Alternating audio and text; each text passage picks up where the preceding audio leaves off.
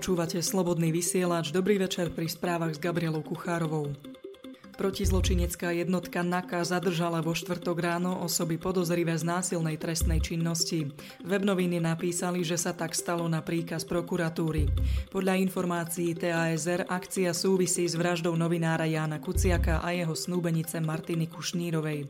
Správu priniesli parlamentné listy.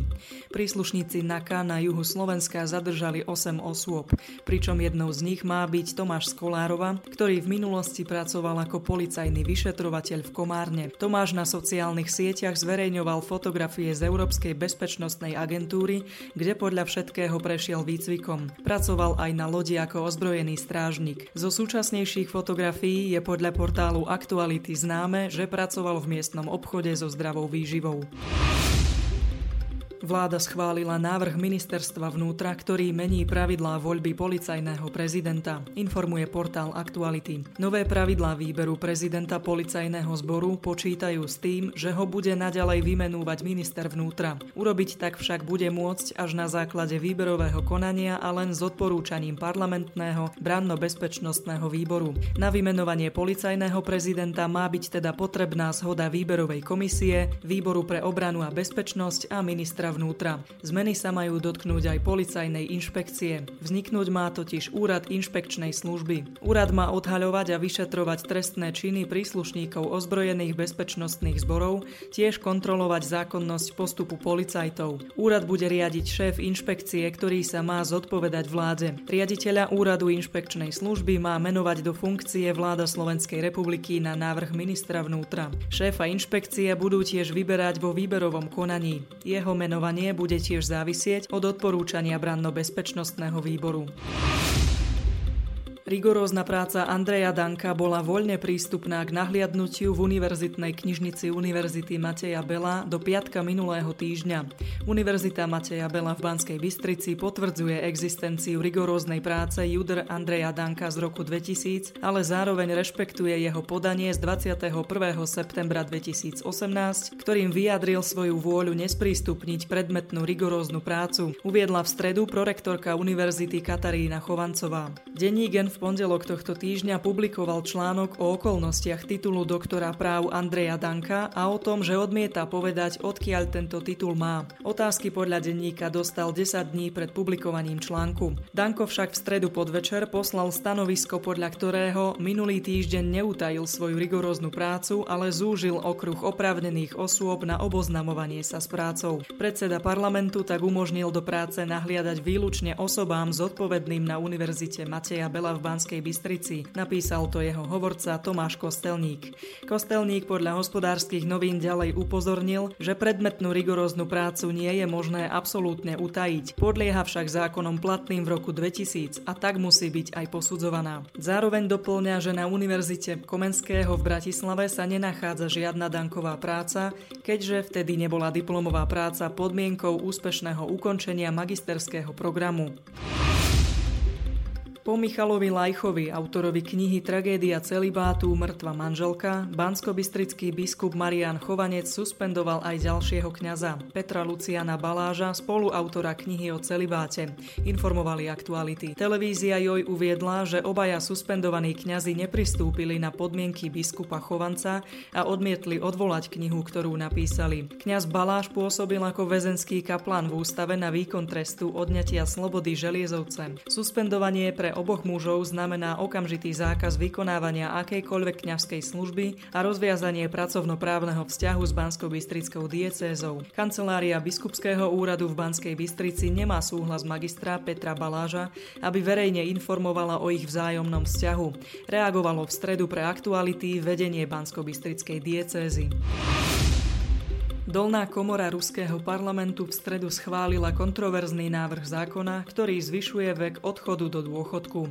Tento plán vlády podľa portálu Webnoviny nahneval Rusov naprieč politickým spektrom a viedol v krajine k vlne protestov. Starší občania sa totiž obávajú, že nebudú žiť dostatočne dlho na to, aby sa vyplácania dôchodku dožili. Zatiaľ čo mladí sa strachujú, že budú mať obmedzené pracovné príležitosti, keďže miesta budú obsadené staršou generáciou. Štát Štátna duma v stredu schválila zmeny, na základe ktorých sa dôchodkový vek v Rusku v priebehu najbližších 15 rokov zvýši u mužov z terajších 60 na 65 rokov a u žien zo súčasných 55 na 60 rokov. Pôvodný návrh počítal pre ženy so zvýšením na 63 rokov. Návrh teraz poputuje do tretieho čítania, pričom následne ho ešte musí schváliť Horná komora a podpísať prezident. Britská investigatívna skupina zverejnila údajne pravé meno jedného z dvoch mužov podozrivých z otrávenia ruského agenta Sergeja Skripala a jeho céry. Podľa skupiny Bellingcat je pravé meno Ruslana Boširova, v skutočnosti plukovník Anatolí Čepiga.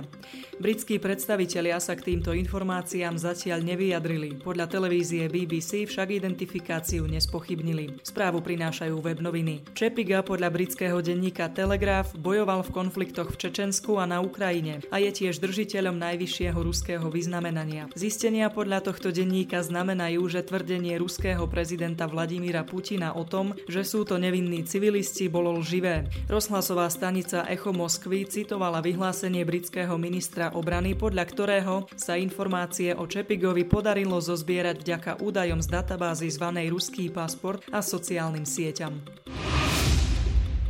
Ostaňme ešte pri tejto téme. Denník Pravda píše, že ruské médiá vo štvrtok spochybnili tvrdenie investigatívnej skupiny Bellingcat, ktorá údajne odhalila pravú totožnosť jedného z dvoch agentov ruskej vojenskej rozviedky GRU. Agentúra Interfax vo štvrtok informovala, že na webovej stránke Interpolu v rubrike s menami osôb, po ktorých je vyhlásené medzinárodné pátranie, sa pri zadaní mena Čepiga neobjaví žiaden výsledok. Ruské ministerstvo zahraničných vecí tiež spochybnilo najnovšie informácie diplomácie. Hovorkyňa ruskej diplomácie Maria Zacharovová vo štvrtok vo svojom vyhlásení na Facebooku poznamenala, že k podhodeniu informácií ohľadom Petrova a Boširova došlo bezprostredne po prejave britskej premiérky Terezy Mayovej na pôde Bezpečnostnej rady OSN k problematike zbraní hromadného ničenia, v ktorom zopakovala obvinenia proti Rusku.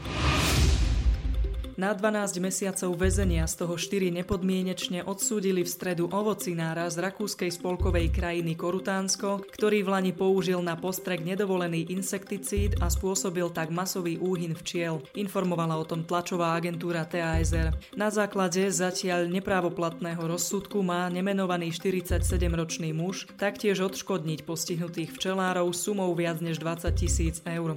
Odhaduje sa, že otrave látkou chlorpyrifos použitou na postrek v období kvitnutia stromov podľahlo približne 800 tisíc včiel. Ovocinára usvedčili pred krajinským súdom v meste Klagenfurt z trestného činu úmyselného narušenia životného prostredia. Bezprostredne po vynesení rozsudku oznámil, že podáva proti nemu stiažnosť. Počas celého súdneho konania sa označoval za nevinného, pričom sa obhajoval tvrdením, že nebezpečný insekticíd použil v ranných hodinách, keď ešte včely nelietali, a to iba na stromoch, ktoré už boli odkvitnuté. Krajne pravicová nemecká politická strana Alternatíva pre Nemecko plánuje založiť v rámci svojich štruktúr židovskú sekciu. Jej oficiálne založenie je ohlásené na 7. októbra a má sa volať Židia v AFD. Správu priniesli web noviny. Strana AFD je často dávaná do spojitosti s neonacistami. Portál pripomína, že v strane však reálne pôsobia aj viacerí židovskí členovia. Tých tam podľa názoru agentúry AP pritiahla zrejme hlavne protimoslimská retorika strany. AFD AfD je jedinou stranou v Nemecku, ktorá si všíma tému antisemitizmu zo strany moslimov bez toho, aby ju trivializovala. Vyhlásil v stredu Dimitri Schulz, jeden zo židovských členov AFD, ktorí stoja za iniciatívou Židia v AFD. Proti plánu na vytvorenie takéhoto združenia v rámci tejto strany v stredu protestoval zväz židovských študentov Nemecka. Podľa predsedničky Dalie Greenfeldovej je AFD momentálne vôbec najväčšou hrozbou pre nemeckých židov.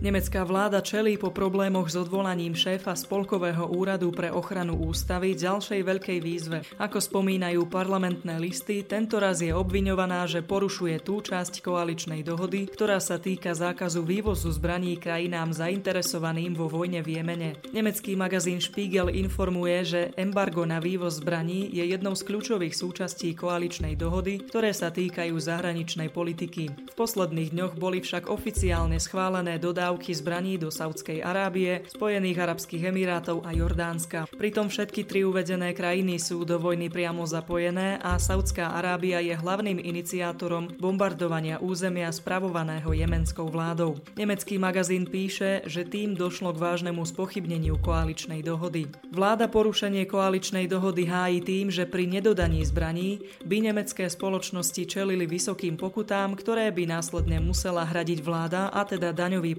poplatníci. Nemecká vláda navyše aj napriek čiastočnej kritike v oblasti ľudských práv považuje konkrétne Saudskú Arábiu za blízkeho spojenca v boji proti terorizmu, uzatvára Spiegel.